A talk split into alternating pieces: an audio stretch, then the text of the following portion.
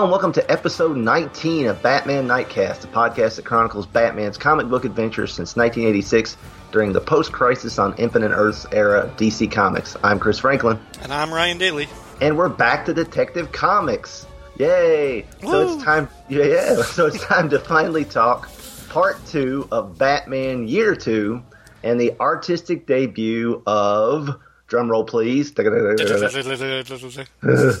Todd McFarlane on the series. Ta-da! I was trying to think. I was like, should we have fanfare for this? Like the the audience for this show. I, I wonder what they're expecting. I, I, don't know. It's it's well, we'll we'll get into that because yeah. I think I think we need to talk a little bit about our our history with Todd McFarlane. He's a divisive personality in comics, to say the least, both artistically and uh, personality wise, I believe. So, so where did you first encounter Todd McFarlane, Ryan? You know what? Honestly, it's really funny. I kind of feel like I just missed him, even though I was like right in the sweet spot when he was reaching the the peak of his personality or the height of the peak of his personality. I mean, the right when he was, yeah. I don't know. I'm, so tired. right, right when he was reaching the height of his per, uh, popularity. Oh my gosh. It, it was because it was like in the 90s and like I was getting into a lot of like Marvel books when he was on Spider-Man. Uh, and then, you know, just I, I was right there at ground zero when they were launching the image titles. But the thing is, like, Spawn never really appealed to me. I remember buying and owning three Spawn comics. I think it was six, seven, and eight for the life of me, I have no memory of actually reading them. Like any any awareness I have of those stories, those plots, I have from like listening to other people talk about them on podcasts. Whether it's you know Diablo Frank and the Rolled Spine guys have been covering some image books, or '90s comics retrial with Nathaniel Weiner. I think Michael Bailey talked about the first ten issues of Spawn. So I kind of vaguely remember, but I I like it just I looked at Spawn and I was like, yeah, it's Batman and Spider Man mixed together, and I would rather read Batman and or Spider Man than this. Um, so that just that wasn't one of the image books that appealed to me. Going back, like when I do think about his work on Marvel, and uh, some of this I was getting into like retroactively, but I kind of always think of him as okay, he had this run on the Incredible Hulk when Peter David was starting that legendary run, and as soon as McFarlane left Erik Larsen picked up, I think, just one issue, and then somebody else filled in after Erik Larsen. But then when McFarlane left Amazing Spider Man after a while, Erik Larsen picked up that run afterwards. Mm-hmm. And I just remember thinking, in both cases, I liked Erik Larsen more. so just, now I don't love his work on those books, it, but it's I I do like it a lot more than McFarlane. So when I think of Todd McFarlane, I was like, oh yeah, he's that guy who worked before Erik Larsen on those books um, but yeah, actually, more than anything, more than his work in comics, which again I kind of I either missed out or just didn't click with. I, I think it was just his his toy line, like the way he revolutionized toys and collectibles in the '90s. I think that is what I primarily think of him as. So. Yeah, I mean, then in McFarlane Toys or whatever they call themselves nowadays, still going. You yeah. know, still making Walking Dead and and uh, Stranger Things and and uh, I got a chief uh, action figure from Stranger Things. The kids got me because I love that guy because he's like middle aged badass, you know. So, I, so um, yeah, it, it's uh, yeah, it, yeah, it's uh, that, that's true. That I mean, guy's gonna be the new Hellboy too. I just remembered. I know it. He's David got all cut now. Suicide Squad, and he's he's gonna be Hellboy now, which looks good. Actually, just yeah. just from like the the promo art that I've seen. But yeah, I know. It's I like that actor too. Yeah. So uh, yeah, so that's that. I'm I'm looking forward to that. Yeah, I yeah, it's that's true. I mean, his his toy legacy. I mean, it's kind of weird. Uh, well, I'll backtrack and and, and um, talk about my first encounter with with Todd. I, I actually I went through like Mike's Amazing World and just kind of looked at at his um, at his resume there, his body of work, and I know he had worked on Infinity Incorporated, mm-hmm. and I didn't get that book because it was a comic shop only uh, series. Um, so I didn't get that, but I did. I think I saw his artwork in a few Who's Who pages, uh, and you know it was it stood out and mm-hmm. obviously very different. Um, I think the first comic I actually bought that he drew was a fill-in in GI Joe: A Real American Hero number sixty. You're right. Yes. Yep. It's it's got the the. It's oh yeah, got yeah. We talked about this on one of our, our one of our earlier issues, actually, the, the, on the spinner rack section. Yeah, yeah. Yeah, so it's got like Hawk with a like a shotgun, and Yep, I think yep. that guy's named Zanzibar. Zanzibar, the, the, pirate, the dreadnought pirate. Yeah, yeah, yeah. uh, yeah, yeah, and uh, but he drew the inside. I think it had Chuckles in it. It did. It had Chuckles and Falcon and some of the guys Yeah. from that 1987 wave. Yeah. Law and Order and stuff. Yeah, and uh, so it was like so like did not fit GI Joe. It was the artwork was just weird, especially under that Mike Zeck cover, you know.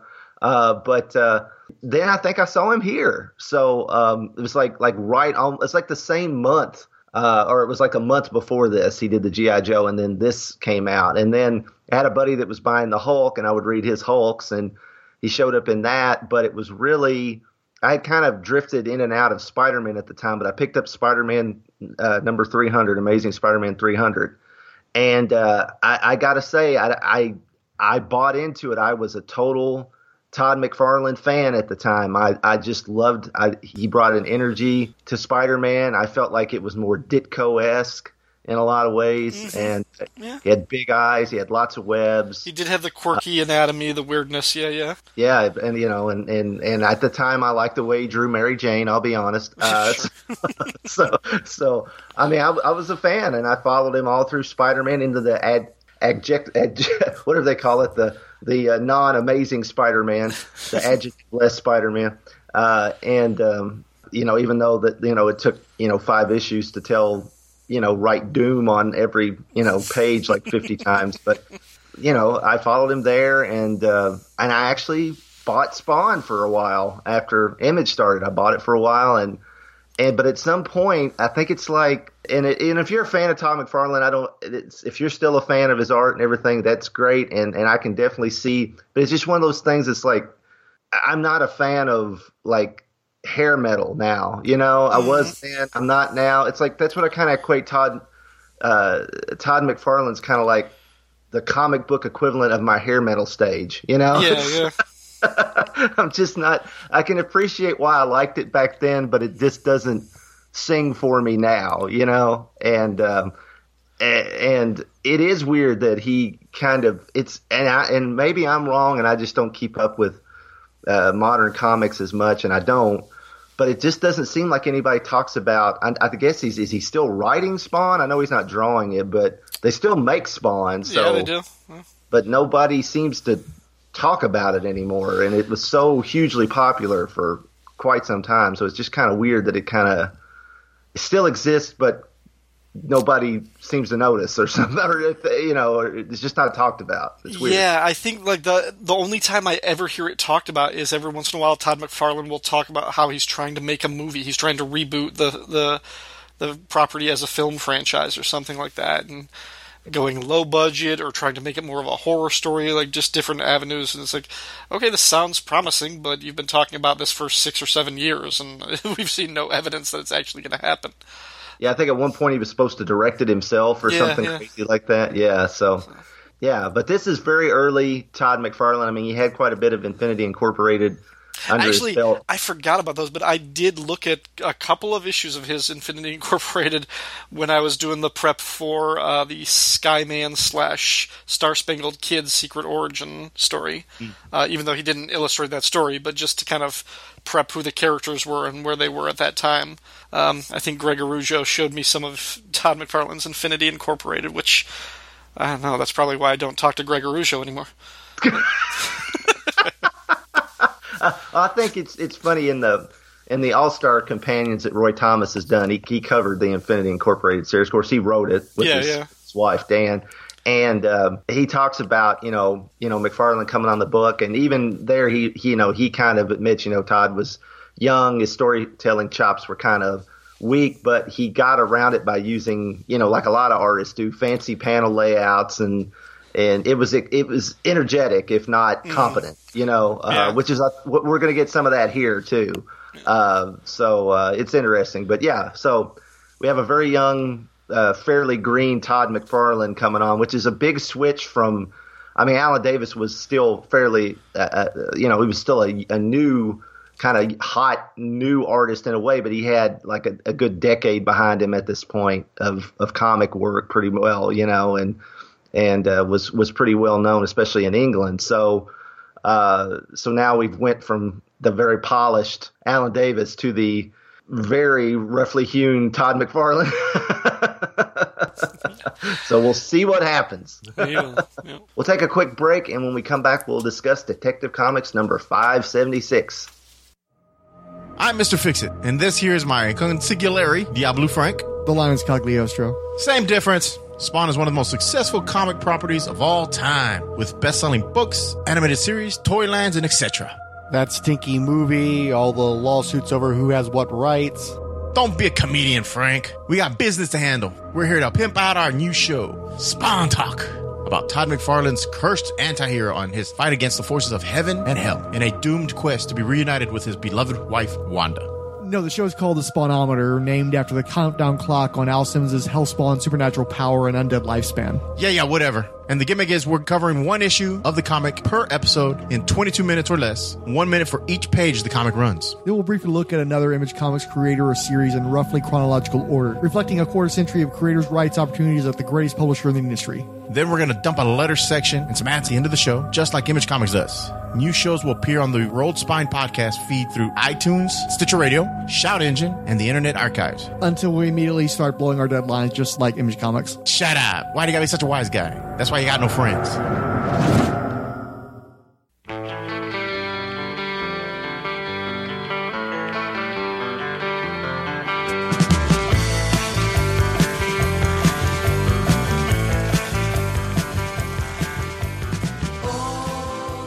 Okay, we're back. And before we jump into this episode's issue, we thought we would do a quick recap on Detective number 575, which was Batman Year 2 Part 1, because it's been several months since we covered that one.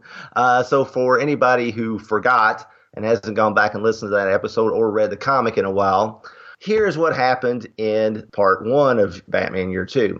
In the second year of operation, Batman is now publicly known as an ally to the police and in particular, new police commissioner James Gordon. Gordon has even had the bat signal created and installed at police headquarters to summon him. Batman's new cushy status quo is shaken by the return of Gotham's original vigilante, because they forgot Alan Scott, the Reaper. The skull faced, armed, and armored Reaper returns to sow bloody justice in the streets of Gotham. Little does Batman know that his rival is really Judson Caspian, father of Rachel Caspian, who Bruce Wayne is quite smitten with, despite the protests of their mutual friend Leslie Thompkins and the fact that Rachel is preparing to become a nun. Batman's first encounter with the Reaper is nearly fatal, and as he recovers from that bloody encounter, he vows to fight fire with fire by taking up firearms, and in particular, the very gun that murdered his parents. So now you're all caught up. So we can talk about Detective Comics number 576, and it was cover dated July 1987 on sale April 21st, 1987, according to Mike's Amazing World of Comics. Okay, on the cover, we have the orange background and trade dress from the previous Alan Davis drawn cover, but everything else is completely different because this is Todd McFarlane and Pablo Marcos. In the foreground, we see the scythe of the Reaper with the bat symbol and chest of Batman's shirt laying across the blade. In the background, Batman stands, his costume in tatters, his gun in his hand pointing at his enemy. So, Ryan, what do you think of this one? Uh, um, uh, okay. First thoughts. Okay. It's a cool idea for a cover, and not executed like I. I just I am I am so distracted by the shredded tatters of the cape and the shirt and everything. Like like it's it doesn't look like he was attacked by a guy with a big scythe. It looks like he fell into like a pit of wolverines and it's like it's like shredded like what the hell happened to him? Like that's not damage from a fight. That's like it's like he fell into like some like industrial laundry equipment or something like that. What happened? What why does he look like that it's Ragman dressed as Batman. uh, yeah, but like Ragman on a really bad day. Ragman who's fallen down a mountainside. Just like, okay, so like he's got he's got the gun, okay, and he's like holding him his like bloody chest, even though we don't really get blood. Um, his we we do get a sense of like he like the his face is kind of like shocked, his like teeth gritting and eyes mm-hmm. blood, even though they're like really small, kind of in proportionate.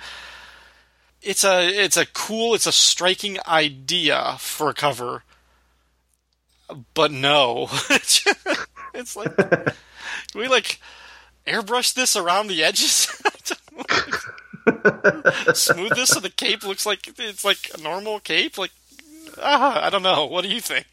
Oh, we're not going to get any normal capes. Uh, uh, yeah, yeah, the, yeah. That is out. No normal capes. No normal capes, darling.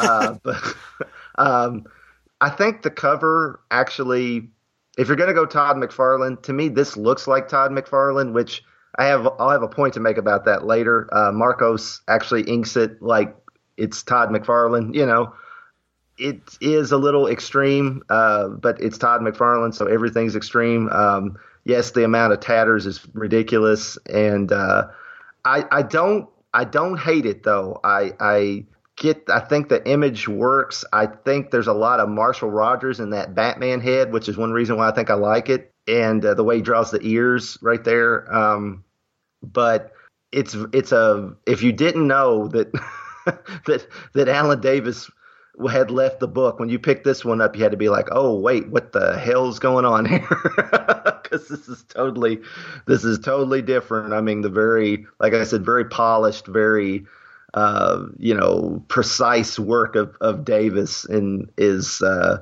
is gone and and now we're into you know scratchy heavy metal Batman here. You know, I mean, it's it's uh, that that's what it feels like. I mean, you know, it's it's like went from classic rock to, to speed metal or something all of a sudden. You know, I keep making these musical uh, references, but no, that's, that's what it not bad. That's, that's... we were like, you know. We were like like uh, Alan Davis was like Kansas or something, and this is like freaking Megadeth or something. You know, it's like, it's like That's what's going on here. That, I threw that Kansas thing in there for Shag. Yeah, just so uh, listen. Yeah. yeah, yeah. So Casey's listening. Uh, so yeah, that's the cover. Um, I I can't really decide. I don't hate it, but I don't.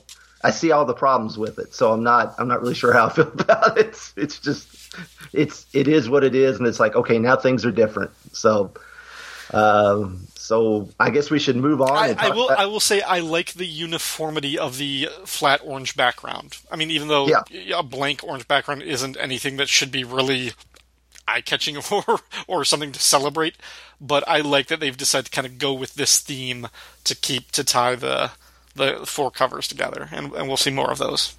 Yeah, I mean, honestly, if they, it's kind of weird because the the trade dress works to unify it, but it also puts a spotlight on. Ooh, the art's totally different. Yeah, because yeah, the trade dress is the same. So it it works for and against it at the same time. It's just it's it's it's just hard for me to reconcile how I feel about this thing. But yeah. uh, so maybe we should just move on to the interior. So. Uh, uh, Batman Year Two, Chapter Two, Deal with the Devil. Uh, Mike W. Barr was the writer, Todd McFarlane the penciler, Alfredo Alcala was the inker, Agustin Mas was the letterer, Adrienne Roy, the colorist, of course.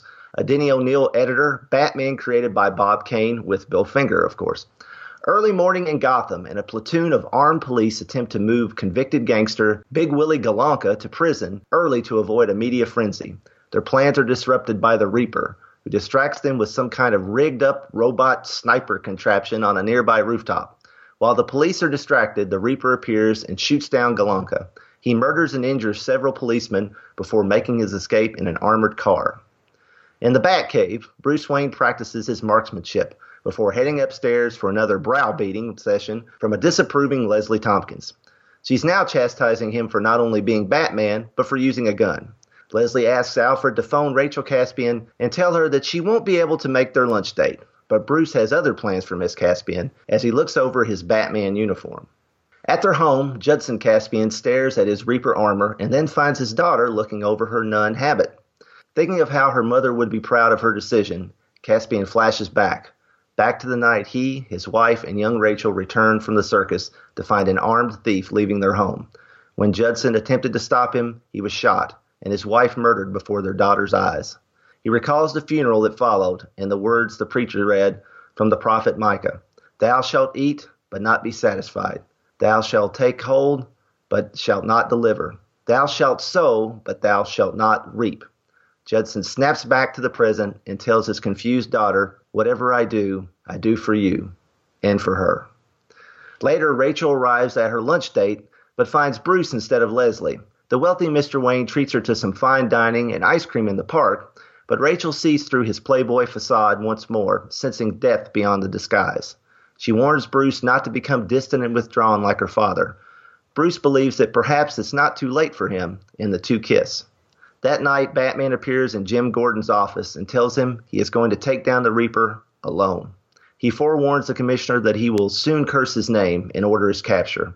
As he swings away, he asks Gordon to remember their friendship despite what he's about to do. Sometime later at a nearby airport, Gordon and his men await the arrival of Johnny Heimer, who is flying in from Metropolis for a high council meeting of mob leaders. As soon as Heimer steps off his plane, the Reaper appears. But so does the Batman, disguised as a luggage attendant. When Gordon tries to fire on their mutual foe, Batman blasts the gun out of his hand and tells him to leave before things get serious. Reaper makes his way to the plane and brutally murders Heimer's guard, but Batman manages to protect the mobster. In their battle, the Reaper scythe gets stuck in the wall of the plane, and it appears Gordon and his men have captured their man. But the crafty Reaper blasts the plane's fuel tank and escapes, as does Batman with Heimer.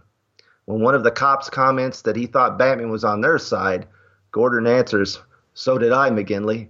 He snaps his pipe, the pipe Batman gave him in two, and finishes, Looks like we were both wrong. At the emergency mob meeting, discussion is all about the Reaper, who is putting a serious damper on organized crime's business. As the bosses bicker back and forth, Batman drops Heimer right into their laps. He declares a truce and suggests they all work together since he also wants the Reaper, for his own reasons. Mob leader Morgan Jones isn't convinced Batman won't cross them, but the Dark Knight feels the same way. Jones agrees to the deal as long as Batman works with the man they hired to take care of the Reaper. The hitman admits, The Batman, huh? Never thought I'd be working with you. The Dark Knight recognizes the voice of this man instantly. He turns to see the face that's haunted his nightmares for more than a decade and a half Joe Chill, the man who murdered his parents. So, what do you think? Um, it's part two.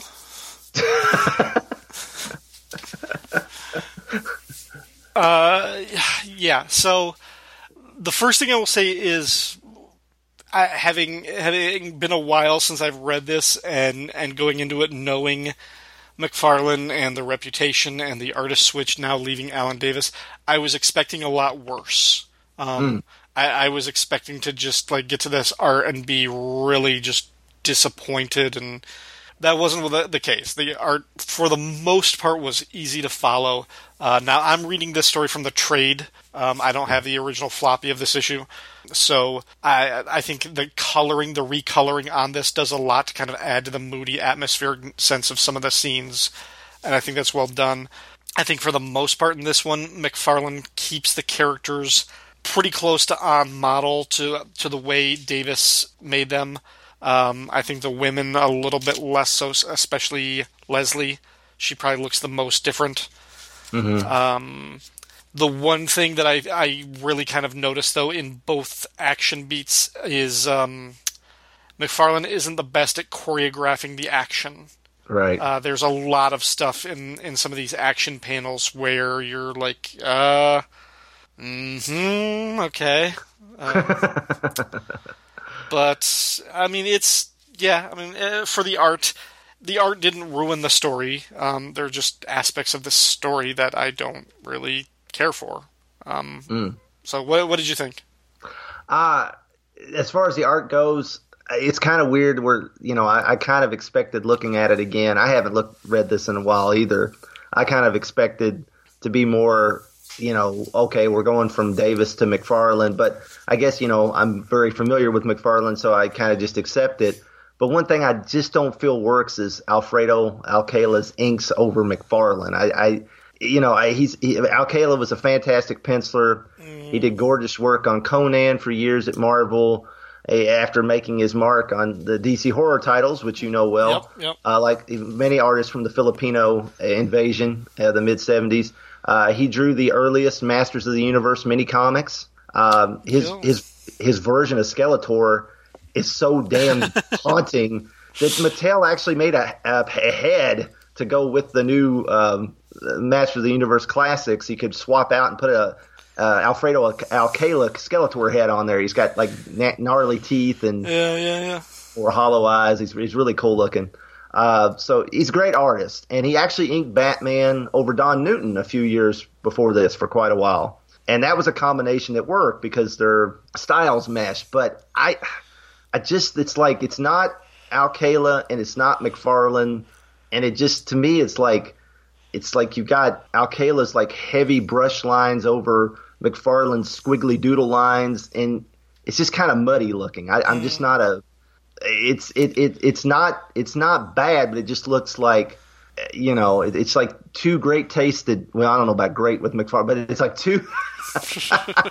it's too good to great taste. It's two very distinctive tastes. Yeah, it's like putting marinara sauce over Chinese takeout. You know, it just it's like, it's just not quite the same. You know, it, it's it's that's the kind of thing that jumped out, and I was expecting to be like, oh, it's it's Davis to McFarlane. No, it's more like okay, it's McFarlane, but he's he's got a very heavy inker that's got a totally different style. That's like it's like when they put Bill Sienkiewicz over Jim Aparo all the time, and it was just like, no, don't do that. That does not work. It's like, oh, stop it. You know, that's that's what I feel like's go, going on here. But uh, but yeah, I'm with you. The art, other than a few action beats, like you said, which we'll talk about when we get to them, the art.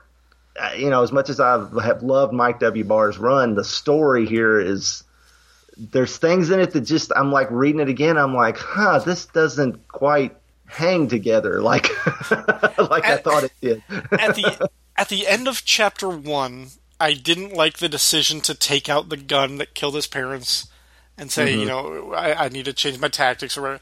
I didn't like that decision, but I thought I knew where the story was going. yeah. This isn't where I thought the story was going. And I don't know where the story is going at the end of this one. What, like, what does he use the gun for? Yeah. He uses the gun once in the story to disarm Gordon. He basically shoots Gordon's gun out of his hand so that Gordon won't open fire on the Reaper. And then the gun disappears. We don't see it. And then the next like panel, the next pages, I don't know where Batman's gun goes. I'm assuming he puts it away because he doesn't use it to fight the Reaper in the rest of that sequence and the at the airport in the plane. Right. And what is his plan? What does he want? Like I, I don't know. that's a good. That's a good question. why does he have Uh, to call a truce with the gangsters at the end? Like I, Yeah, I mean that that part. Well, let, let's let's let's Yeah, go through the yeah. story and to bring it up because yeah, there's there's lots of the, to go over here, but uh, we do have another front piece like each. You know, Batman year, Yeah.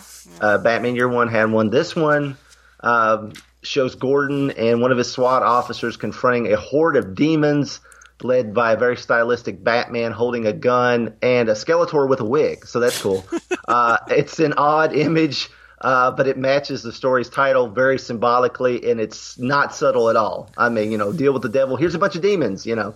Uh, so, uh, yeah, it's it's fine. It's uh, again, this is like again, it's like you know, now we're into death metal. You know, here we are. It's uh, or, or, or speed metal or whatever or something.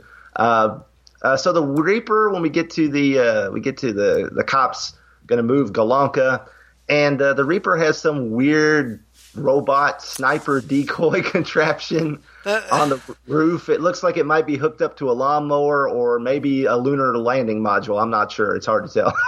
Yeah, that that was my second note. My first note was actually I like that the SWAT guys in this one, at least my company, look like the SWAT team from year one. Um, they're they're wearing like the same gear, the same color scheme uh, as Mazzucchelli gave them in year one, part three. So I like that continuity. That that feels pretty good. But then, yeah, when we get to this sniper, it's like this fake sniper is too advanced. It's too high tech.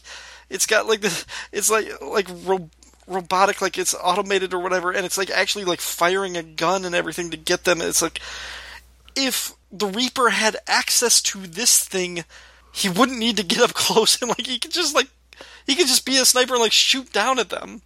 Yeah. Like this is one of those things where like where, what bothers me with the Reaper is like why did why does he have guns built into his sides if he's just going to go around cutting people? If he's got guns, then just shoot them. so it's like I feel like there's way too much emphasis like or way this fake sniper is just too much. There was too much thought, too much money put into this thing for its objective, for its for its function. Yeah, it's like the old thing that Mark Waid said about what you know. Lex builds a Lex Luthor builds a a ten billion dollar robot to steal hundred thousand dollars out of a bank. or Yeah, exactly. Well, and, and what all you leads- all you need is like um, a, a store mannequin with a broom in a window, and it's enough to freak people out. They'll think it's a sniper, and they'll start shooting up there or whatever. Like, Right. Yeah. Something like that. Yeah. It's it's, and I don't know if that's like a disconnect between like, um, you know, Barr said it's a mannequin with a you know some kind of a rigged up uh, gun that he has like some kind of timer or something. Which you know I could kind of buy something like that, but no, he. He draws it looking like it came from you know Star Labs or something. You know, I mean, it's it's it looks like part of Cyborg with a hat on, and it's yeah, it's got like an engine built to it, and I just yeah, it's really weird. Yeah, and and and then on top of that, the Reaper you talked about his guns built into his mace. He doesn't use them here. He's got some other kind of yeah. otherworldly looking gun that doesn't look like a real gun, uh, and he shoots uh, Galanka with that. And later on, McFarlane remembers that he has the machine guns and the mace, you know, on his hands, but right now he doesn't. So. I mean, we do have to remember this more than likely was probably a rush job, so we, we do we do have to remember that. And you know, I, I mean, I will cut McFarlane some slack one because he's still very new at this, and two because he probably drew it like super quick. Uh, but um, yeah, The, f- I, I, the, the, but the fake sniper, however he he rigged it to, it's it's firing down at them. The cops are shouting, "We're pinned down." They're like shooting at it, but it's not real, so it's not dying from their bullets or whatever. Like this thing is getting the better of what looks like thirty cops. yeah, That's not a good look for the Gotham City Police Department. But then, yeah, at the end of this, you're right. Like, so the Reaper sneaks up in the last panel of the of the second page or whatever the second story page. He puts his gun to the head of Galanka. It's right in his face, and then turn the page. And when he shoots him, when he's actually executing, it looks like they're like twenty feet away. yeah. Like, and he's shooting him in the back.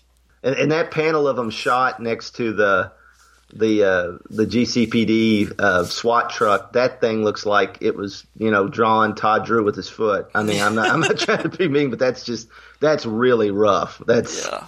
that's really phoned in. Yeah.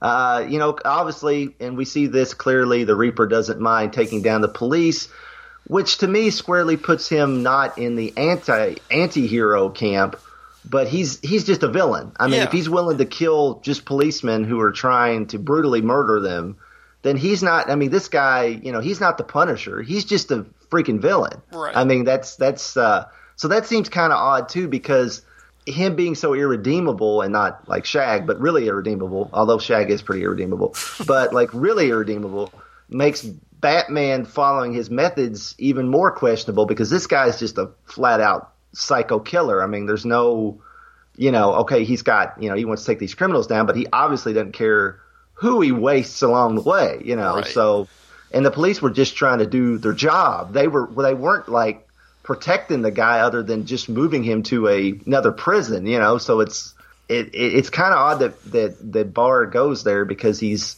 if he's trying to make us semi sympathetic. Usually when they have this the anti-hero, they usually try to make them somewhat sympathetic. You can see their point of view, but Right, he just uh, blew it right here with yeah, this. it's it's the revenge motivation that you know his he's been wronged. We'll we'll get, actually get his backstory uh, in a few pages later.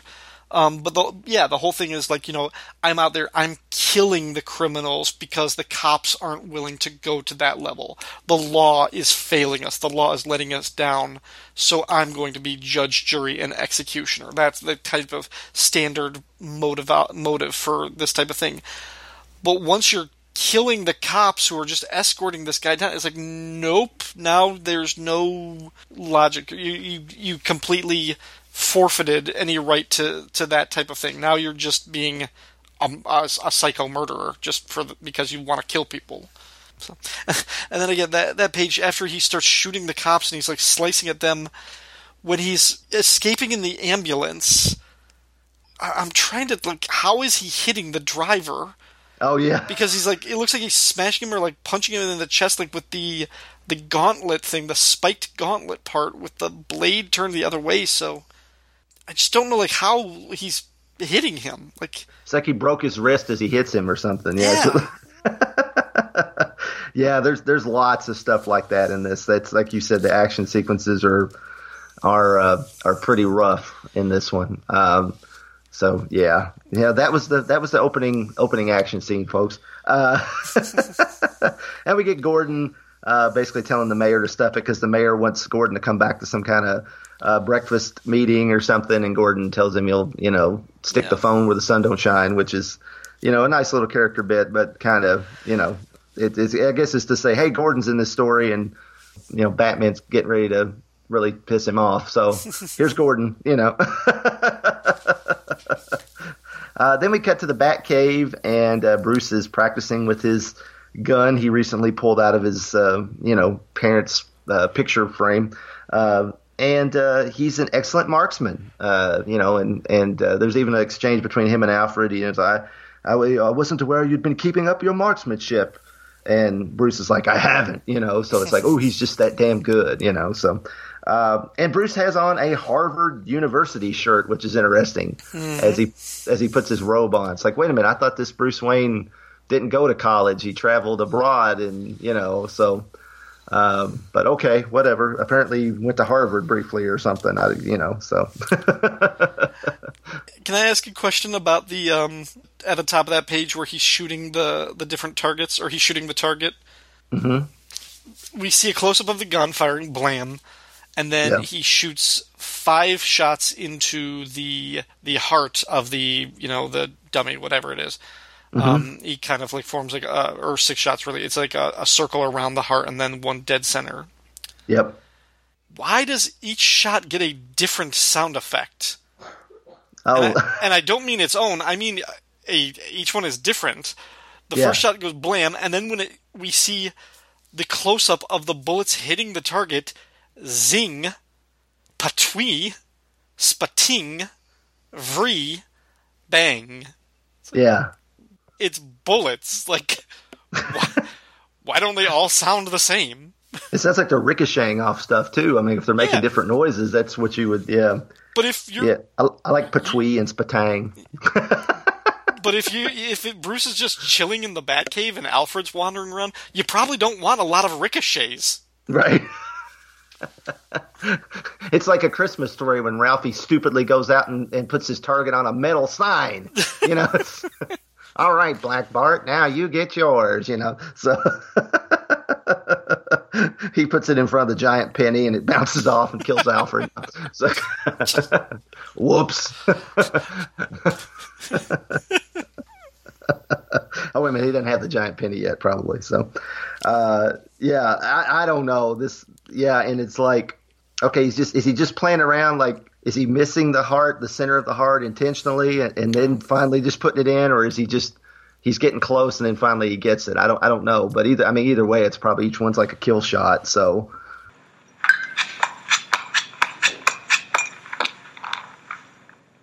Nice grouping. Why would he be that good with a gun? I mean, really, you know, I mean, it's uh, I mean later they we find out that he worked with Henry Ducard and mm-hmm. But you know so he might have trained him to use firearms more or even though Bruce didn't want to he might have insisted that he did if he's going to learn other stuff from him or or something. You can you can put that in your in your backstory and make it work. Uh, but uh, yeah I I I don't know. We get we get upstairs and we get Leslie. And uh, so did you notice this last time Bruce wanted Leslie to move into the penthouse atop the Wayne Foundation that's being built. She told him she couldn't live that far away from her clients. So now she's sleeping at Wayne Manor. Does she live there? Last issue, it didn't seem like she lived there, but now she's going to go out and look for apartments as if she had lived there. And she's so disgusted by Dirty Brucey that she's, you know, she's leaving. So I don't know where this version of Leslie again. We had this discussion last time. It's like she's just there when Barr needs somebody to nag Bruce about what he's doing. Basically, it's, it's yeah, yeah. yeah, something was something struck me as off about that. Well, how, how, much time has passed? The last time we saw him, he he was like bleeding to death or whatever. Maybe she came to treat him and she stayed overnight, but he doesn't look like he's hurt now. No, and I mean he's. It, it feels like there's been at least at least a few days, if not like a, a week or two, since last issue at the end. Because that's, that's he, why he, if this is year two, we need the date stamps like year one had. Yes, yes, we do. Yeah, because it doesn't, you know, like you said, she might have just maybe sometimes she spends the night there, maybe on the weekend or something, when she doesn't have to be at the clinic or something, but it just it just seemed weird to it's like we don't really know. It's like leslie's just this you know she's the his you know jiminy cricket that just appears whenever you know he needs a because alfred basically does not serve that purpose in this story at all. You know he just kind of he just kind of is there in the background because he has to be. And it's like Barr's insisting on using leslie in this role when he really could have just used alfred in this role you know because Barr loves using Leslie Thompkins and he's come up with this new version of Leslie Thompkins. And a lot of the bat, you know, for years, the bat offices basically forget Leslie, even though Denny O'Neil created Leslie Thompkins, they would kind of forget her and then, okay, occasionally we'll bring her back up, you know. Right. And, and, then, of course, they did in that horrible War Games business, but we won't get into that. uh, they remembered her then, unfortunately. Uh, but. Um, but yeah, so it's it's it's another weird little strange thing with Leslie, and and then when you know she says, well, you know, Alfred call Rachel and tell her I can't make it. I'm looking at apartments, but then Bruce looks a bit too happy in the panel where he tells Alfred he'll take care of Rachel. he's twiddling his fingers. It almost looks like, excellent. You know it's a creepy ass face. It's like, ooh, I'm gonna go taint the nun. Ooh, oh, yeah. We need to wait till we get to that part. I've got some things to say about that because yeah. that's just like, oh, okay, you know. Uh, there are some nice artistic bits. I think the the panel where Bruce says he thinks of what his father would say every day, you know, and it, that's a good, strong Bruce Wayne shot. That's you know, that. The, is it yeah. something about like it might be his jaw? And I mean, it's a narrow panel, so we don't get the full face. But when I look at him in kind of that profile, to me that looks like a Howard Chaykin face or something like that. Mm-hmm. Yeah, it does. You see that? Yeah, yeah. I can see it. Yeah, it something does look about, very like, the, Chaykin. The the jaw line and like the the eyebrows and the hair or something. Uh, the only difference is, is in the other panels, Leslie's not half naked in lingerie. That's the only reason it's not Howard Chaykin, And nobody wants to see that, but you know, okay. Uh, You know, some uh, of our uh, listeners do. Well, they might. You know, okay, that's fine. Whatever you're into, it's okay. We got some real weirdos who listen to this show. um, I did. I did think it was a nice little bit that uh, Bruce Bruce looks at his Batman uniform. Of course, Alfred brings it up in the house, which is like, isn't that that's kind of problematic? Uh, but uh, he looks at his Batman uniform. You cut to Judson; he's looking over his Reaper armor, and then you cut to Rachel, and she's looking over her habit. That's a nice bit of yeah. you know story symmetry there. Um, you know, I think somebody like Davis would have handled it. He would have like put a pin on it so it was more like this is the exact same thing that three people are doing. It Davis is great at that multiple panel thing and making you ah that's the same thing, you know. So it's it, but it still works. It, it's it still works. And uh, then we get the uh, the flashback uh, to Judson Caspian to the Reaper's origin. It's of course very similar to the Wayne murders. Uh, Barr likes that. You know, he did the player on the other side with the Wrath yep. in Batman Special Number One. His parents, his parents were murdered the same night that Bruce's were, actually by Jim Gordon because they were criminals that Gordon shot uh, in a in a robbery. Um, but uh, so I don't know if this is the same night, but uh, I doubt it. But uh, let's hope not. Uh, but, but uh, it's it's kind of weird. It's a mixed bag the, the art in this because the the huge we get a huge head of, of Judson Caspian in the background as these panels kind of float around his face, and the face of him is very McFarlane. It's mm-hmm. very it's it doesn't it seems like unhindered McFarlane. Looks like something out of Spider Man in, mm-hmm. in, a year or two.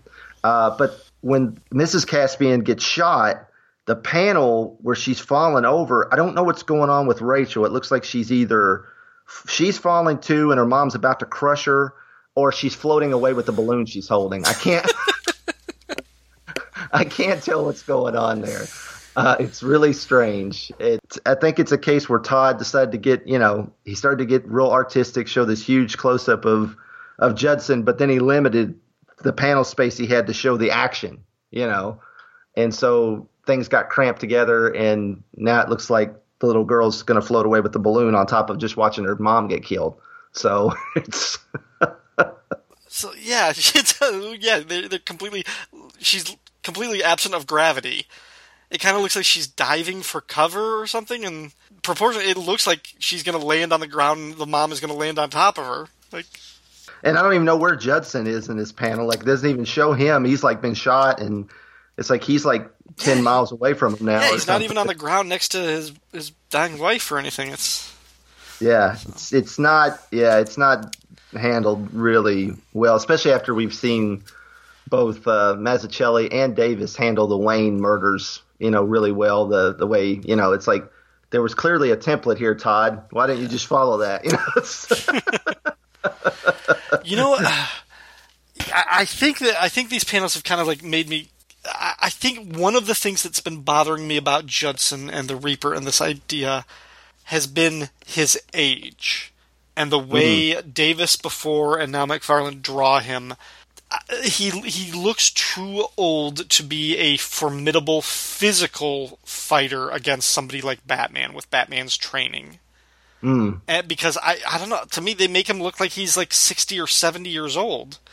But I think I think we we kind of need to like approach this more like the Marisa Tomei Aunt May where like if you think at this point Batman is probably 25 26 you know, mm-hmm. I mean, Rachel, what do we think? Rachel might be anywhere from like 19 to 23 or something like that. You know, he could be just 20 years older. I mean, Judson could be 45, maybe early 50s or something like that. I, I mean, he could be like the Ben Affleck Bruce Wayne.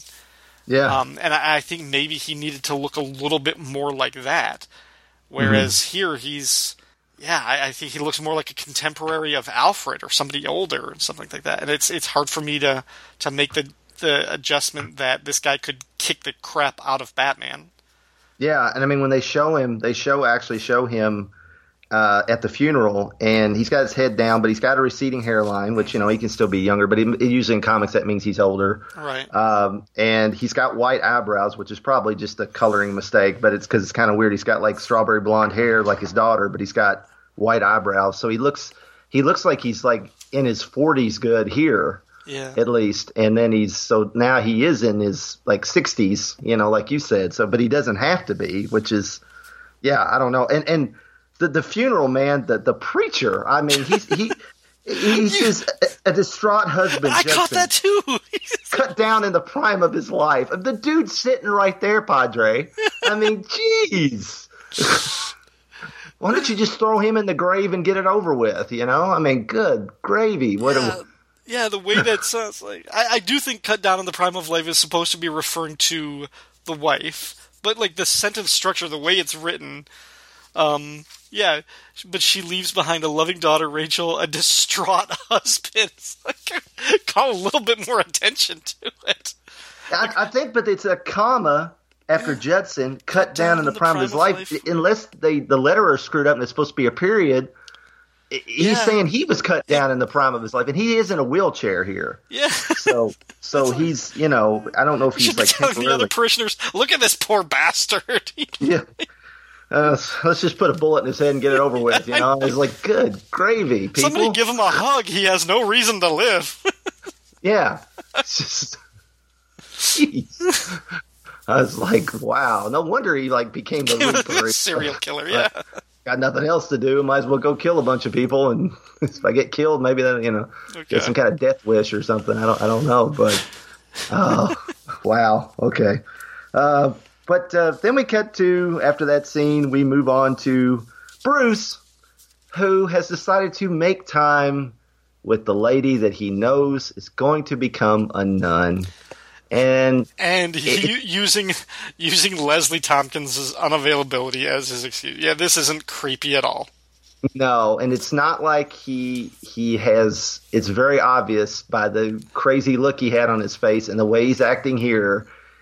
He is in smooth operator mode with uh, with Rachel. Rachel and uh, had to do it. Sorry, uh, and uh, he is romantically interested in her, and she told him, "I'm getting ready to take my vows and become a nun." But Bruce doesn't respect her religious beliefs. no, he wants to convince her either not to become a nun or to go ahead and deflower her so she can't be a nun or something. it's like, holy cow, Bruce. Really? and I, I don't, if they had set up that they knew each other when they were younger and they had like, they had dated or he always longed for her they had an attraction that they never acted upon or something and then he met her again and he's like oh here's my chance here's this this lost love that I now I can I can be with her blah blah blah. And then she said oh I'm going to become a nun. Then I could kind of see why he would be like I don't want her to be a nun. I want to be with her. But mm-hmm. he met her once once that we know of. And right. he's like mission defeat the reaper deflower the nun. You know it's like right and I even felt like there was that moment in, in chapter one, like when he learned about her childhood trauma, when he learned about her mother being murdered, like they had that connection, and it felt like this was somebody that Bruce could connect with and be friendly with and mm-hmm. kind of mm-hmm. have that emotional connection and everything. But in this scene, we don't get it. It's just he's going through the motions because he wants to sleep with her. There, right. like, there's nothing of that that real intimacy of the shared loss that they that they have in common. This is just the next scene of romantic subplot, and it's it's just kind of meh. Yeah, if they hadn't kissed, I think it would have. I mean, you could have.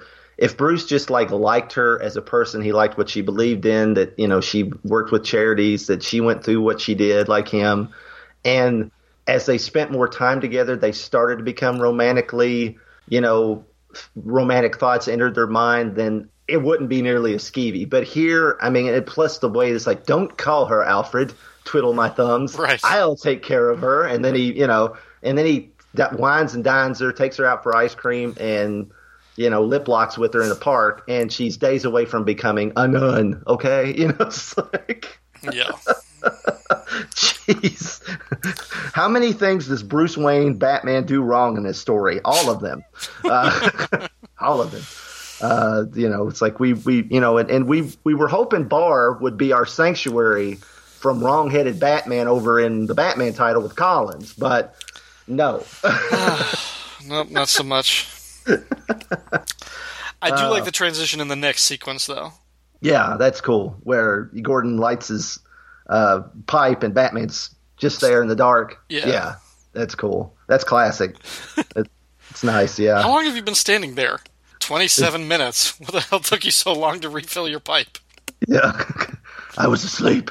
Sorry, I dozed off. I was waiting for you to light your pipe or something. yeah, just, uh, I, I, oh, I got drool. Sorry. Yes.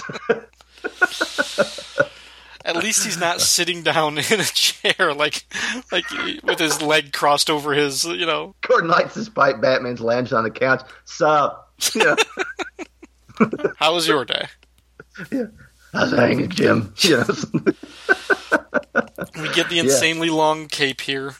Yes. Oh, and and I have to point out, if you look at the uh, what's this like one, two, three, fourth panel, Batman's standing and has got his arms folded if you recognize this image, you might have seen it elsewhere to promote the Batman film in 1989 as drawn by supposedly Bob Kane. There's actually several swipes from Batman Year 2 that Kane supposedly drew with the super long Todd McFarlane cape and I'm pretty damn sure he didn't draw any of them. Yeah. And and uh, it, it, could very possibly have been. I, I, think it's come out that Greg Theakston, um, who mm-hmm. uh, you know was Kirby's inker a lot in the '80s and does a lot of coloring work in comics as well. I think he even come up with the a method, uh, the Theakstonization method of like um, scanning pages from old comics for recoloring in um, you know trade paperbacks and archives and things. Uh, I think he he did some work with Kane or for Kane or as Kane. Uh, so, uh, but yeah, this this Batman post here was used on even some products and things like Ertl diecast cars and yeah, I recognized it. Yeah, you know they made us. They of course drew the rest of it. They added like probably parts from the cape in the next panel where Batman's getting ready to go out the window. Uh, so yeah, so this is another another mark against a nail in the coffin of Bob Kane's legacy. Need some like, it, like it needed anymore, yeah. Uh, but but there, know, I will give. Although you go ahead. Go I was going to say uh, maybe it's because they, I mean this was my era. This was when I was getting in, and I mean we you know make fun of Todd McFarlane for this. Norm Breyfogle does the same thing with the cape. I mean this isn't a trend that's going away anytime soon. No, um, no. And and I've always kind of as as much as it doesn't make any kind of logistical sense, I like it as an affectation that when you get a moody poster shot of Batman, the cape is just absurdly can be absurdly big and too too long and flowy at, at some points. I, I kind of think that adds to the mysterioso quality of the character. Um, except on like the cover of this one, where the cape it looks like it's been going through the laundry cycle for forty years.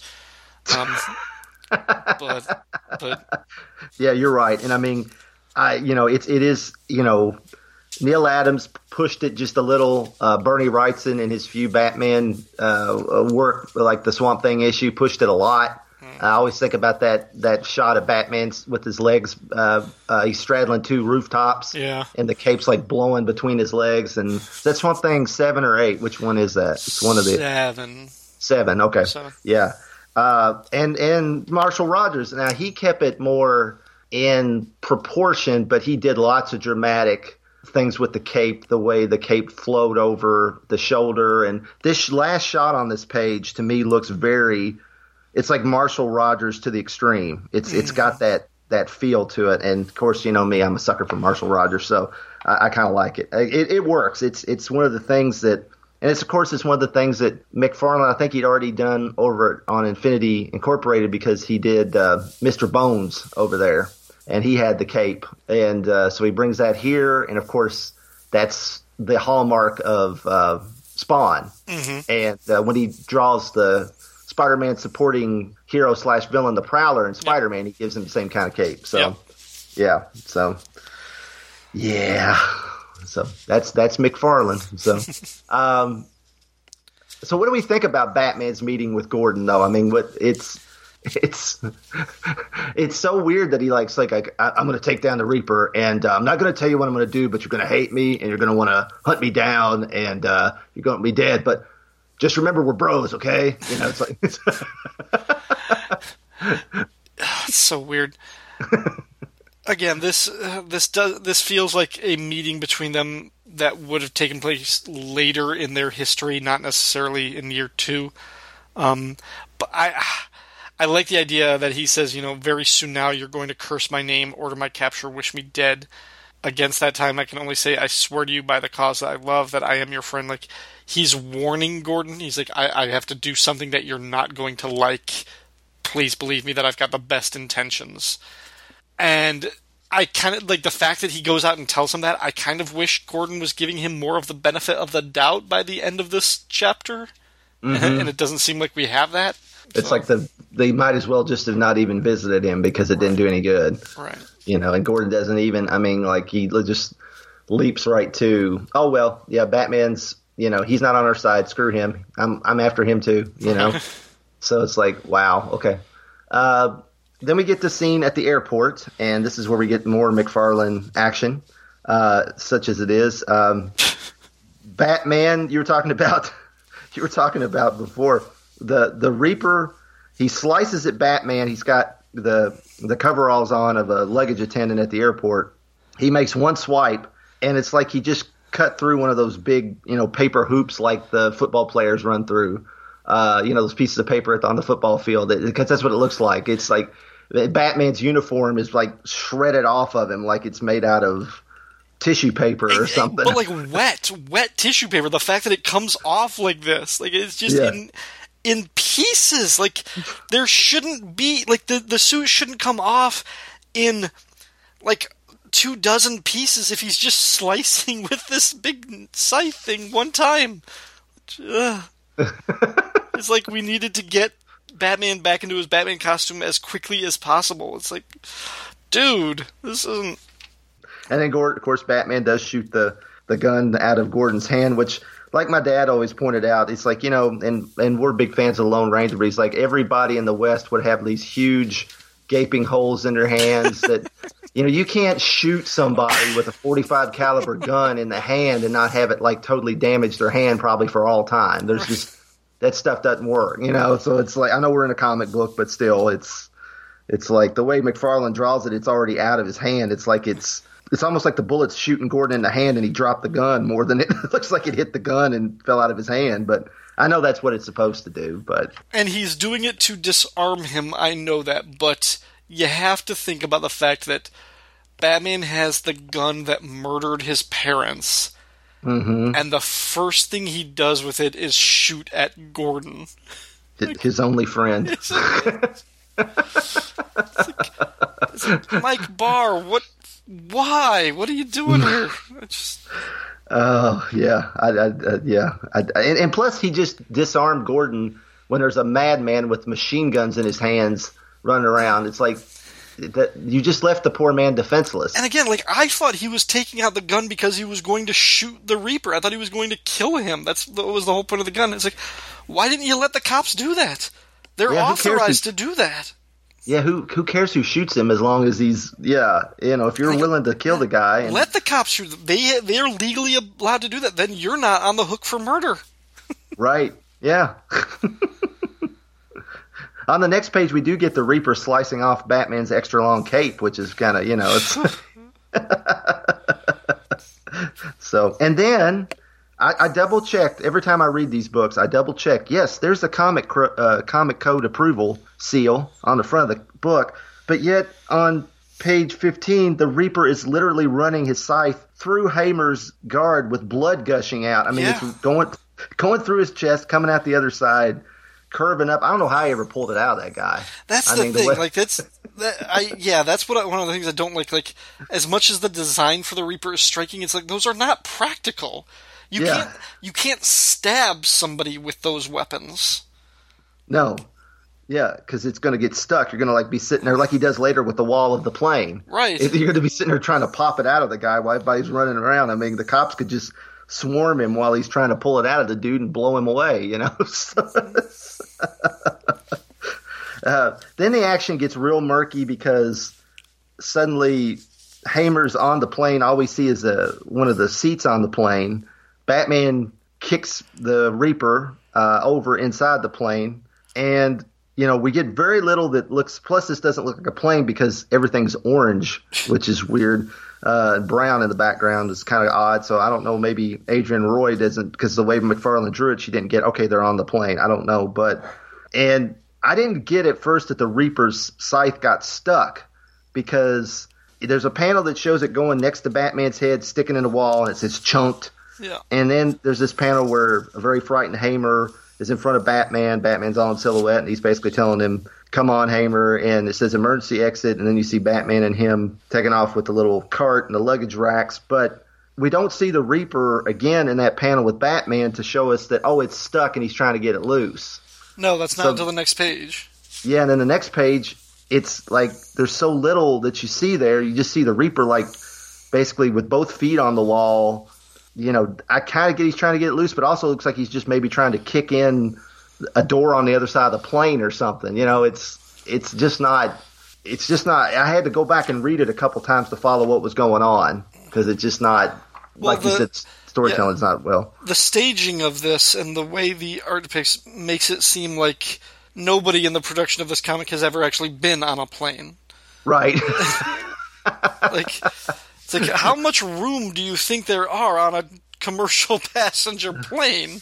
Right. you can jump around and do these kind of flips. Like, these chairs are way too spaced apart, and like, there's like just too much room. Like, you have panels where like the characters are there, and like you see the the seats in the background. It's like planes aren't that big. You don't have room for this. Like I think right. staging a fight on a plane like this could be really cool, but the art has to show the claustrophobia of it, like that you are just locked in.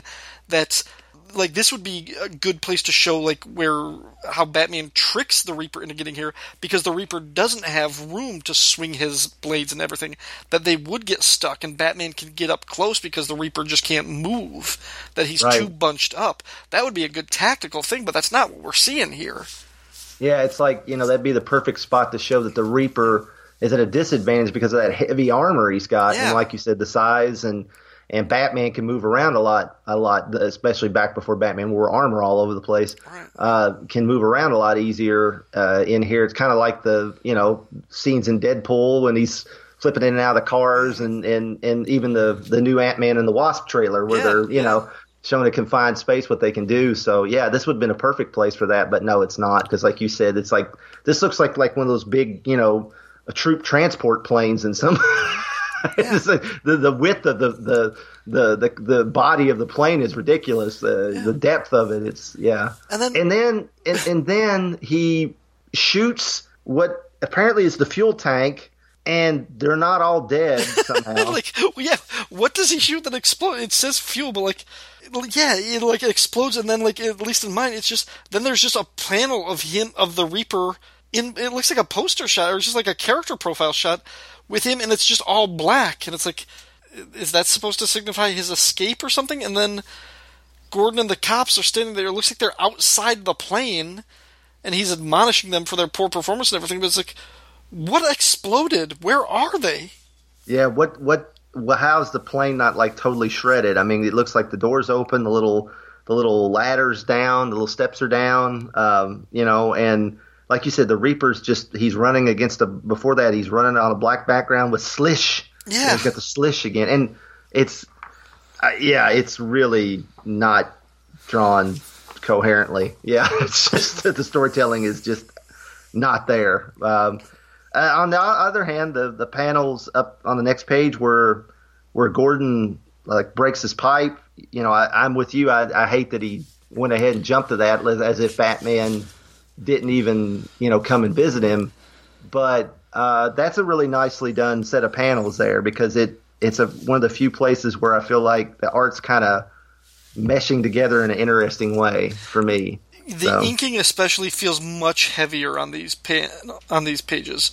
Um, mm-hmm. Even even on the the preceding page when it's the close up of the Reaper's face when he's like shooting at whatever he's shooting at. Like his mask doesn't look like it's a piece of armored mask that look like it looks like kind of like like leathery skin, like a mm-hmm. like something. Yeah. But um, but yeah, these pages with Gordon with the light of the of the pipe and everything, and like the heavy shadow. Um, that's that's at least something kind of like interesting, a little bit more Alcala like, and and yeah, it doesn't look like McFarlane, but it still it looks good, you know. So uh, and we get to the gangster meeting, and for some reason, McFarlane drew all the gangsters looking like they're men from the 1940s. I, Morgan Jones looks like FDR. Uh, I wish we had Rob here to do his FDR impression when he's reading Jones's dialogue. That'd been good. Uh, but uh, yeah, and you know, Galanka earlier had a monocle, which yeah, I know the Penguin does, but how many other people have a monocle? So you know, it's like okay, that's that's interesting. Um, and uh, we get the mysterious um, white-haired man in the uh, jaunty cabbie hat or whatever you call that type of cap. I don't know what you what what what do, what do you call that cap officially? I never have really known what you call that. Um, um like an old school golf cap or yeah, gosh, uh... I don't know what you call it, but Joe Chill's always wearing it, so you know, pretty much every version we see of him in the comics, he's got that hat on. So um, I can't, I, I can't think of the name of it. I can't either. I never. I don't know if I ever even knew it. It's. Um, but you guys know what we're talking about. Uh, but yeah, he's got the same kind of hat on, and uh, then Batman just drops Hamer into the middle of their table, shows up, and it's surprising that the mobsters don't just instantly perforate him, uh, you know. But uh, apparently they don't. Um, Batman uses his little batarangs to disarm them as he's making this deal with them. Um, and I'm with you. It's like, where did this part of the story come in? It's like, why does he need to make allies with the mob? And after year one, this just like seems like he's built this reputation up for the last year, and now because one nut job come to town, he's like throwing in with the mob. You know, it's like you just killed all your cred, dude. You know.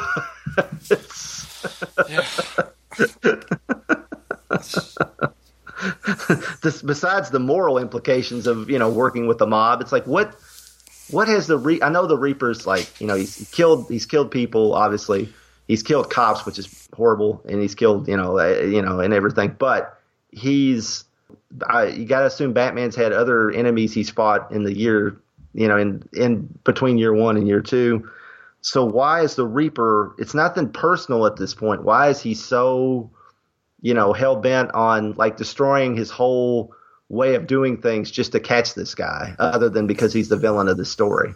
Yeah, that's you know? the thing. Like now, it, it feels like, for one thing, for for Batman to take out the gun, the gun that killed mm-hmm. his parents, he's going to change his tactic. Now he's working with the criminals. He's going to work with the man who murdered. It's like it seems like Barr is putting Batman in these positions where he has to compromise everything he believes in. All of these moral truths, all of these lines that he swore he never crossed. Batman has to compromise all of this in order, but it's like the Reaper is not worth it at this point. We have not established that he is to that point. Like this could be a Joker story. Like you know, like this is like if you think of like the Dark Knight, where like the Joker says you're gonna break tonight, you're gonna break your one rule. It's like that's that's the point where he keeps testing him, he keeps pushing him.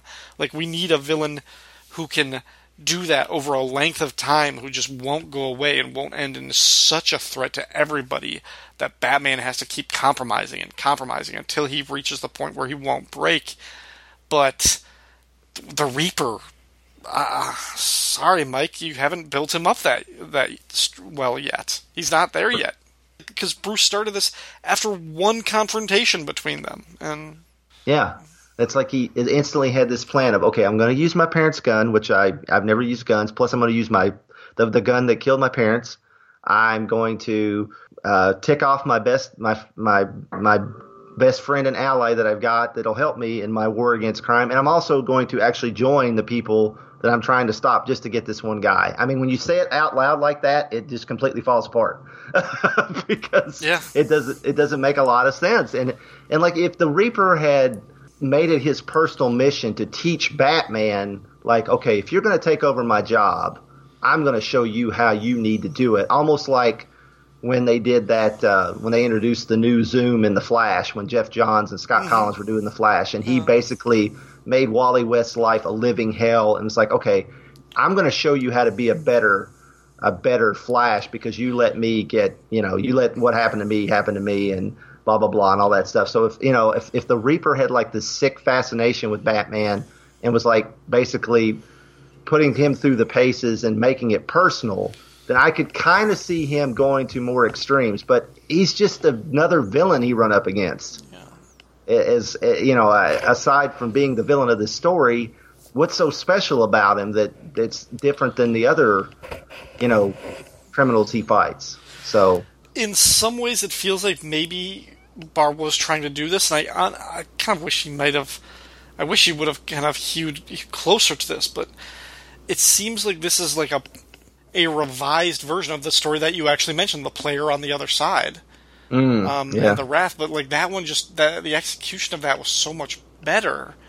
Oh yeah, and yeah, I mean there are elements about the story that I like, but I I still think like if we had just you know if if that had been the case, if we had gotten like a version of the wrath or the reaper or whatever who had that origin and kind of approached it like you were saying was trying to tell Batman and convince Batman no my way is right. You're too soft. You're you're letting them go. They need to be killed. And attacked him at, at more of a philosophical level um, mm-hmm. um, which you kind of get like Ra's al Ghul's argument in Batman Begins yeah um, I mean there I mean which again these are more successful better told stories um, than than what we're dealing with here. And I think if you look at the the sophistication of that, you'll see why those succeed and why they're interesting in the way that they challenge Batman. Whereas this one, it's like, you want to show him compromise, but it's there's no reason for it. it. It's just it's not worth it. You haven't earned it. Right. Yeah. And then, of course, we get Joe Chill. And uh, as as a kid, when I read this, I said, "Oh, okay, they're they're like redoing that story and and loosely, very loosely, but that story from the the origin of the Batman from Batman number forty seven, which is uh, June July nineteen forty eight. And I read that in the Untold Legend of Batman. You know, where where Batman meets Joe Chill and eventually confronts him with who he is. And so I'm like, oh, okay. So even then, I'm like, okay, eventually we're probably going to get to that point in this story. And uh, but of course, Barr's taking it to a totally different extreme where they're going to have to work together, uh, which is like, I, I mean, I understand, I understand the desire for that that uncomfortable alliance that Batman must make with Chill, but there's so many other things that he does along the way that yeah, I think it could have been done in a different way that didn't compromise the character of Batman nearly as much, and you still would have got the same. The, the actually it would have been better because you wouldn't have be on the, the the wrong foot with Batman in this story. Like everything you're doing is wrong. You know, it's like you you're not you're you're not thinking this through, Batman. Bruce, come on. You know, it's it's like if he just you know like uh, Joe Chill was the one guy that had that knew the knew of the Reaper had went come up against him in in the past and and knew something about him, and Batman had to work with him or something. And you know, Chill was like just you know playing with him and leading him along, so so dragging things out. So Batman was forced to keep dealing with him. You know that could have worked, and you wouldn't have had Batman that you know had compromised to to work with the mob that had you know betrayed Gordon, and you know you still would have probably had a Batman that was hitting on a nun. But you know it's. It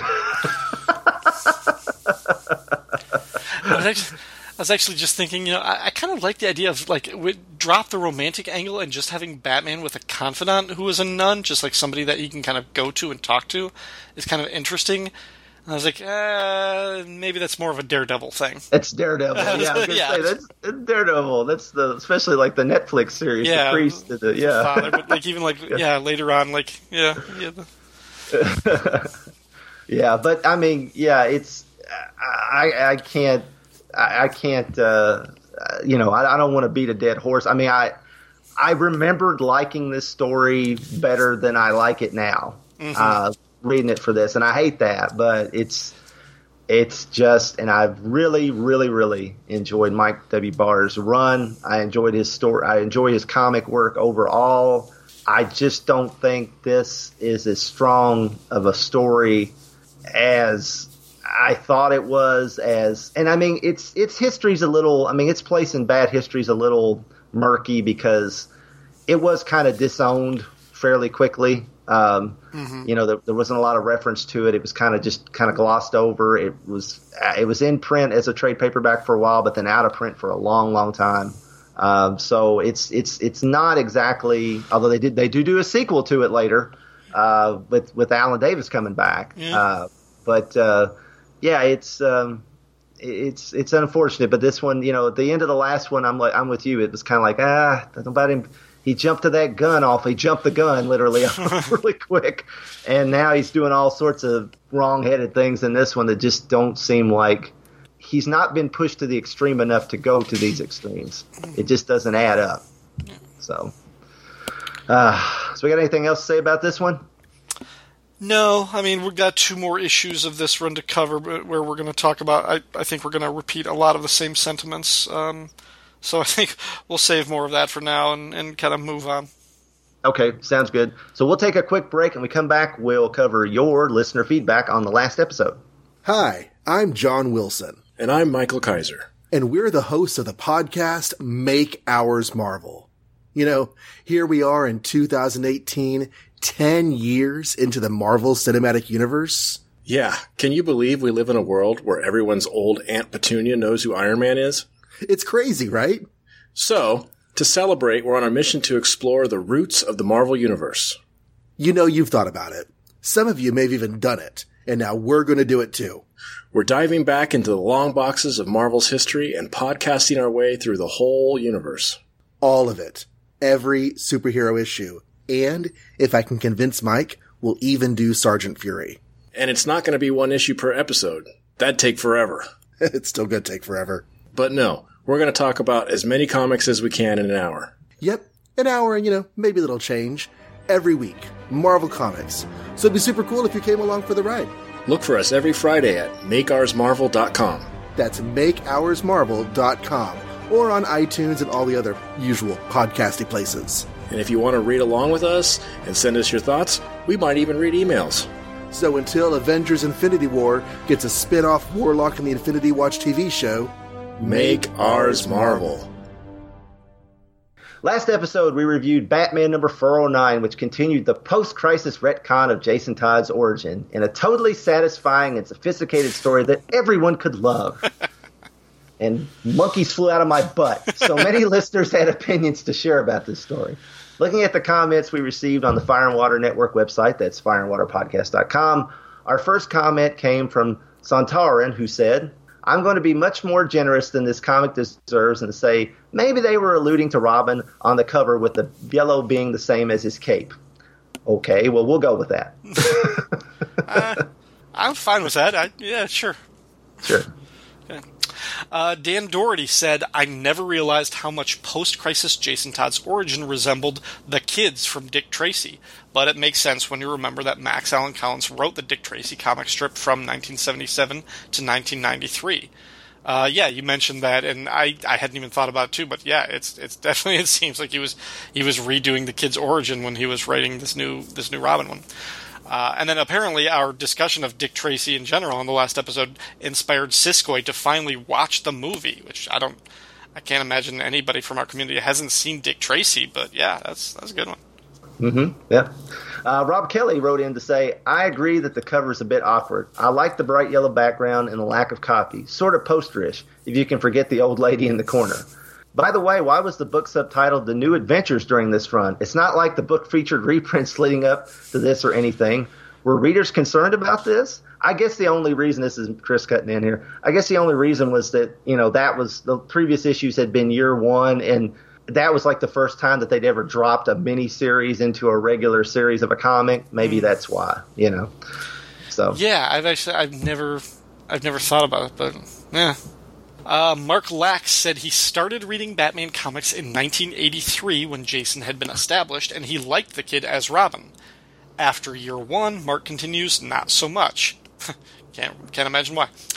they, they randomly changed his origin without much explanation, doing a whole 180 on the character, making this likable kid into a street punk. For me, the character's fate was all but sealed after this change. Now, I wasn't one of the fans who called and voted for the kid's death. That whole thing was morbid and unnecessary, because at this point we knew they were going to dump the character. They didn't have to have him walk off into the sunset with his mom, but that brutal beating and the explosion was too much. All because people wanted a lone Dark Knight vigilante. Of course, that only lasted maybe two years until Tim Drake came along. I too like Tim better than Jason, but that was no reason to end the character so violently. Yes, it gave Batman something to brood about, but he got a new Robin anyway. Yeah, I mean, it, it did. It became, you know, it Jason's function for many years was to be Batman's biggest mistake, you know, and now now he's the Red Hood. So I don't know, I don't, I don't even know how to reconcile all that sometimes. uh, Martin Gray agreed with Mark's point and added that Batman was totally irresponsible to ever take on another Robin after Jason's death. I'd argue this is the point at which the Batman we knew became a nutter, Martin said. Tim can make all the arguments he wants about Batman being a Robin, but he may as well have written a suicide note. That's a little harsh. Again, this is. Yeah. We, we we always have to straddle the line of suspension of disbelief when we're talking about these these comics, and, and Batman is one of those ones that because he's human, people want to dramatize and, and take literally, and that gets dangerous. Yeah. Yeah, and it's it's it's a thing of serialized fiction too. It's like, right. and it didn't help that they kept you know kept bringing up Jason as you know Batman's mistake, but like any kind of serialized fiction, like I've been binge watching Dark Shadows. At this point, mm. I've watched probably about 300 episodes. Everybody in that house should be insane, and if they're not insane, get the hell out of that house and burn it to the ground. You know, it's like it's just the same thing like Batman. It's like don't adopt any more kids, don't get any more partners. You know. You're way ahead of me. I haven't. Oh, okay. I think I. I think I got through like 50 of them. And ah, oh, gosh, what was the last storyline? Barnabas turned what's her name into like the like brainwashed her into thinking she's Josette. Oh, and, Maggie, um, yeah.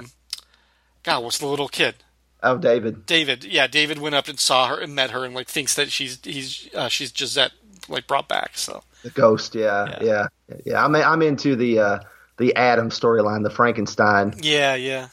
Yeah, yeah. So, uh, Ward Hill Terry said, It struck me as I was listening that this is an example of a comic story written by someone who doesn't write comics. Yes, Collins wrote comic strips, but that is a different kind of pacing. This is a feeling I've had when comics characters have been adapted to other media. The effect of the Batman TV show continues to reverberate after 50 years, but that wasn't the first. Too often I've wondered haven't these people ever read the comic? This story could be almost any character, i.e., Dick Tracy instead of Batman.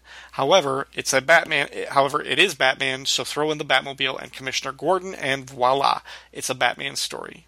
Yeah, that yeah. was kind of my point. Yeah, at the end, it's just like, yeah, reading it this time, it jumped out. Yeah, this could be Dick Tracy or anybody. Certainly not the world's greatest detective, but. right.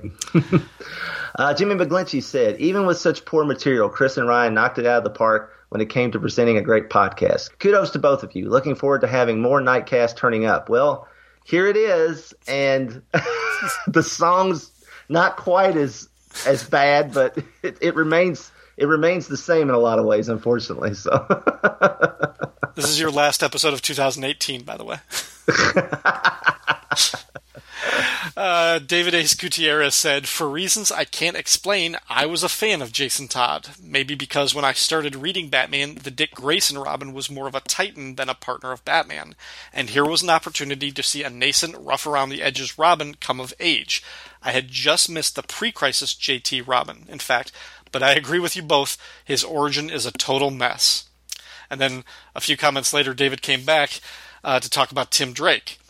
I was wondering if Tim Drake is the Robin you get if you focus group what people want in a sidekick. You can say Jason was initially a clone of and then a reaction against Dick Grayson. When it was clear that people hated the character enough to kill him, I can't help but wonder if the third version of Robin became a wish fulfillment. He never has aspirations to replace or better his mentor. He never wrongs anyone. He stays the course. He's the safe choice. The guy someone dates after the bad boy breaks their heart. The, dare I say it, Paul Rudd of Robins. Nobody really hates Paul Rudd, but nobody hates oatmeal either. yes, Tim Drake turned out to be a good character. He carried his own series for a while, had some action figures, and even made it into video games. Good character but is he a great one? Sometimes I wonder if Tim was the apology Robin. Uh, I hate to say this, but I, he does have a point because I think O'Neil even said at the time, "We got it right this time." I mean, yeah. they they went out of their way to create a Robin that would be liked, that that everyone would accept. And to me, that's not a bad thing because you know you. I mean, I, I I think they needed that at that point. They needed a viable character that could people could accept as Robin. You know, yeah, maybe Tim's a little too perfect uh, for some people's taste, but the character worked in the stories and at the time, and I think he still works. But and plus, you can't, you know, the Paul Rudd analogy because you know David hates Ant Man irrationally, so I don't know. You know so.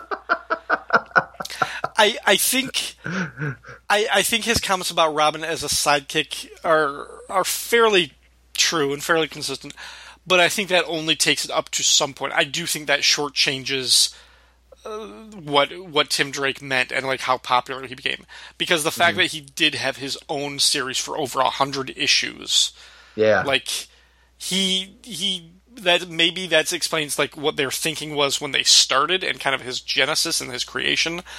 But you need to have a little something more than that to be able to sustain your own series for that long. Uh, yeah. and to be a popular character where some people like him more than they like batman. A lot of people probably like tim drake more than they like batman. Yeah. Um, yeah and and like you said it's it's like the character it's not like a totally different character but the character that like Marv Wolfman and and George Perez introduced in The Lonely Place of Dying you know, Chuck Dixon took that character and evolved him yeah. into what people really like, the Tim Drake that people really remember. And you know, it's it's it's not a to- like I said, it's not a totally different character, but that that's what I consider. I mean, I you know, I, I know it's it's almost like a, a case of, um, and of course, nothing against Len Wein. It's almost like you you think of Chris Claremont in the new X Men, even though he didn't really create them, you know. Right, uh, right. So it's it's kind of the same thing there. It's like Chuck Dixon didn't create Tim Drake, but he might as well have because he's the one that Right. put the flesh on the bones, you know. So Claremont didn't create Wolverine, but everything that people know and like about Wolverine came from Claremont. right, exactly, yeah. So Yeah. Uh, Edo Bosnar said, Can't comment much on the meat of the episode as I've never read this issue, but I have to mention the part when you guys brought up the topic of bad comic shop experiences came up, and Chris mentioned a place called The Comic Connection with an obnoxious baseball card guy. It really struck a chord.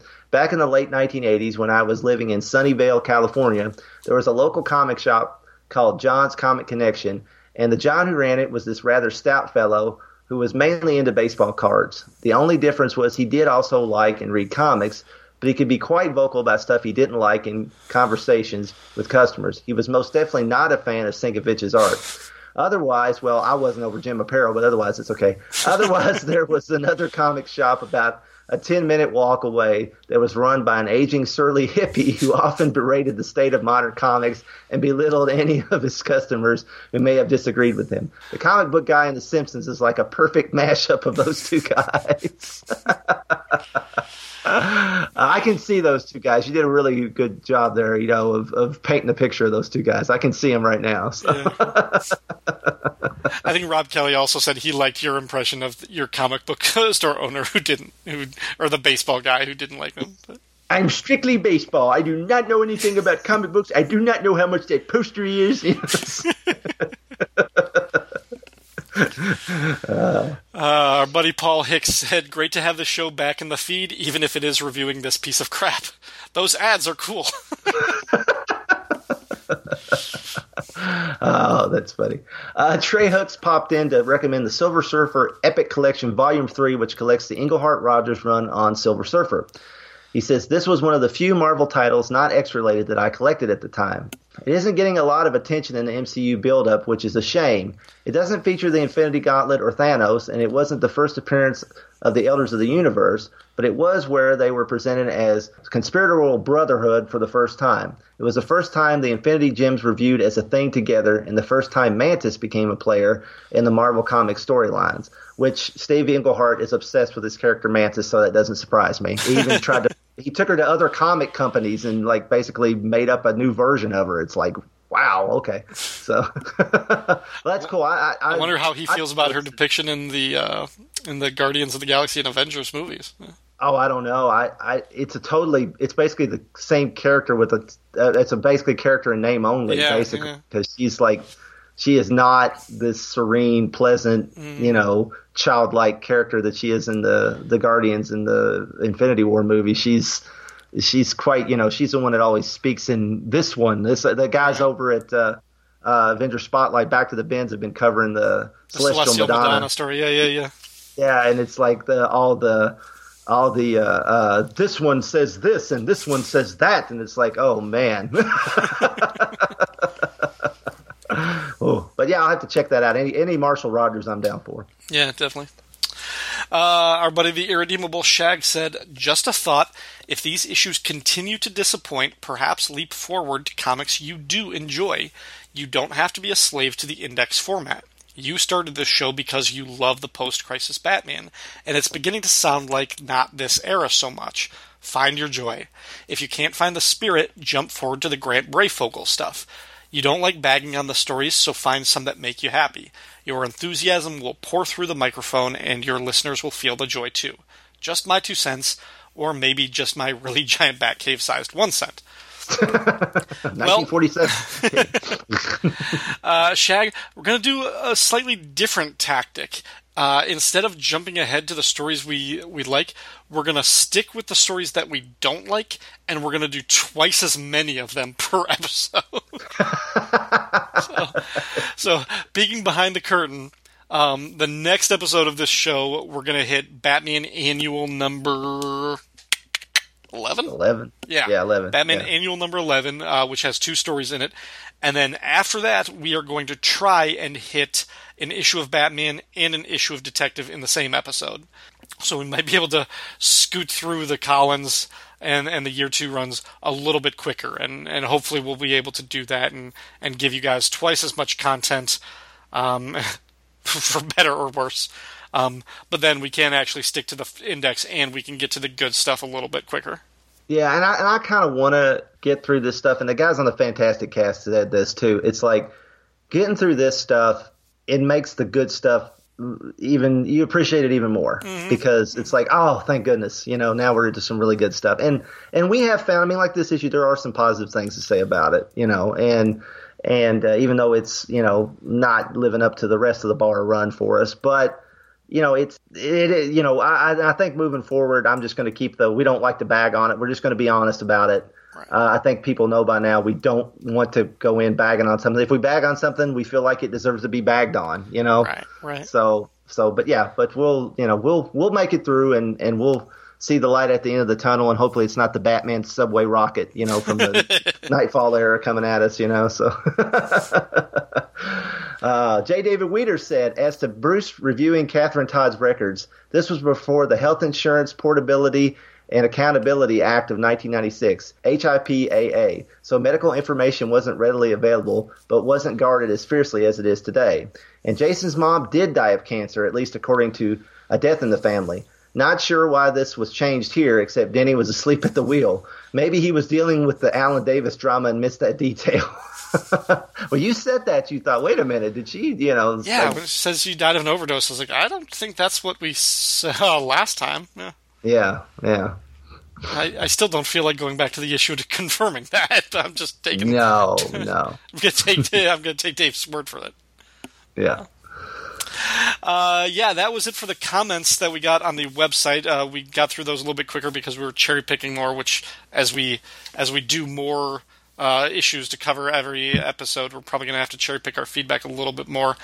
Um, but we did also receive an email after the last episode from Michael Staley, not Michael Bailey, Michael Staley, uh, who writes, "Hey guys." I got introduced to this podcast just recently, so the five month gap only ended up lasting about two weeks for me. Yeah, lucky you. We planned it that way. uh, I remember first learning about Jason Todd through the Batman role playing reference guide by Mike Stackpole. I can understand the Dick Grayson clone idea, though I do think having Jason as a circus performer whose parents were killed by Croc could have worked. Maybe just some tweaks to his personality and backstory so it's not as similar to Dick's origin. The new origin also could have potentially worked if done differently. The street tough kid could have made a decent contrast to Dick, but the way it was written combined with a generally poor story really, as you said, set him up to fail.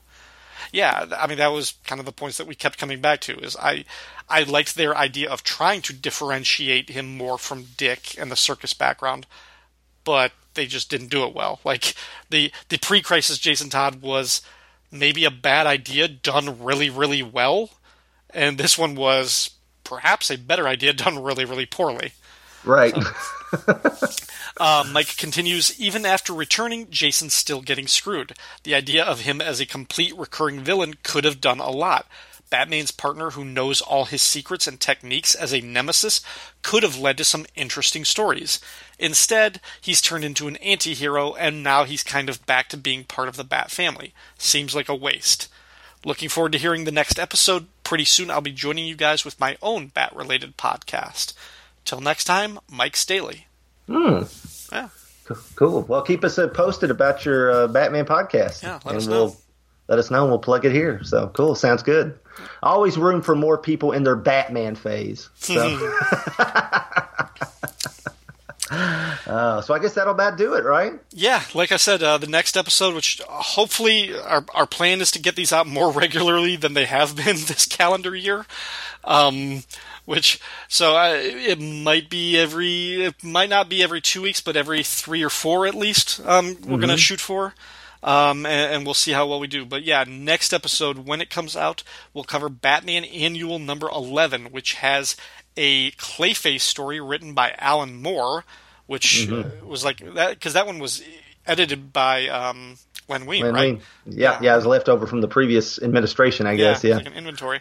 Um, but then the second story in that is a Max Allan Collins story, but it also features the first published Batman work of Norm freaking Breyfogle. Yay! So, all right, guys. Until then, Bye. Come out, Virginia, don't let it wait. The Catholic girls start much too late. All the sooner or later it comes down to fate. I might as well be the one. Well, they showed you a statue, told you to pray. They built a temple and locked you away. Ah, but they never told you the price that you pay for things that you might have done. Only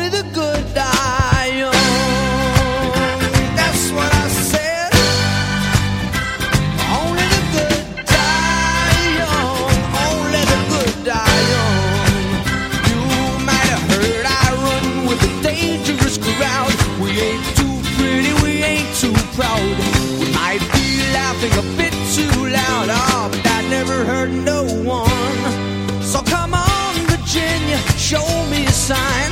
Send up a signal, I'll throw you the line. The stained glass curtain you're hiding behind never lets in the sun. Darling, only the good die. Batman Nightcast is a proud member of the Fire and Water Podcast Network. Feedback for the show can be left at fireandwaterpodcast.com or the Facebook page for Batman Nightcast. You can find me on Twitter at SupermatesPod or email me at supermatespodcast at gmail.com. you can find me on Twitter at RyanDaily01 or email me at rdailypodcast at gmail.com. This podcast is not affiliated with DC Comics, and the views expressed here belong solely to us. All music, audio clips, or quoted text is used for entertainment purposes, and no copyright infringement is intended. Thank you for listening.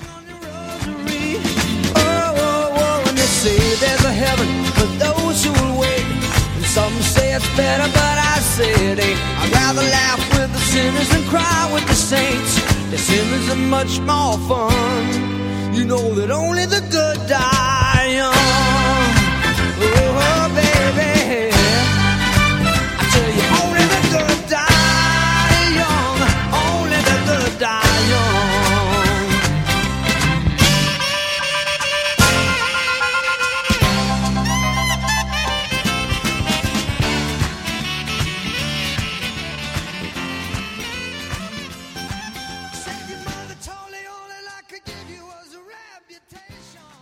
Sorry. Of- It's okay. A neighbor just walked by, like with a little girl, and they might have like a new puppy or something. So I Oh. walked by, and my dogs are freaking out, barking at their puppy, and but the neighbor just kind of like stops and looks. It's like, hey, look, other dogs, and it's like, this is cute. It's like, yeah, go the hell away.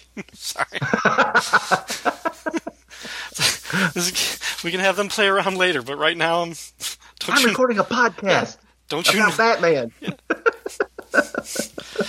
You're embarrassing me in front of Chris Franklin. Do you know that?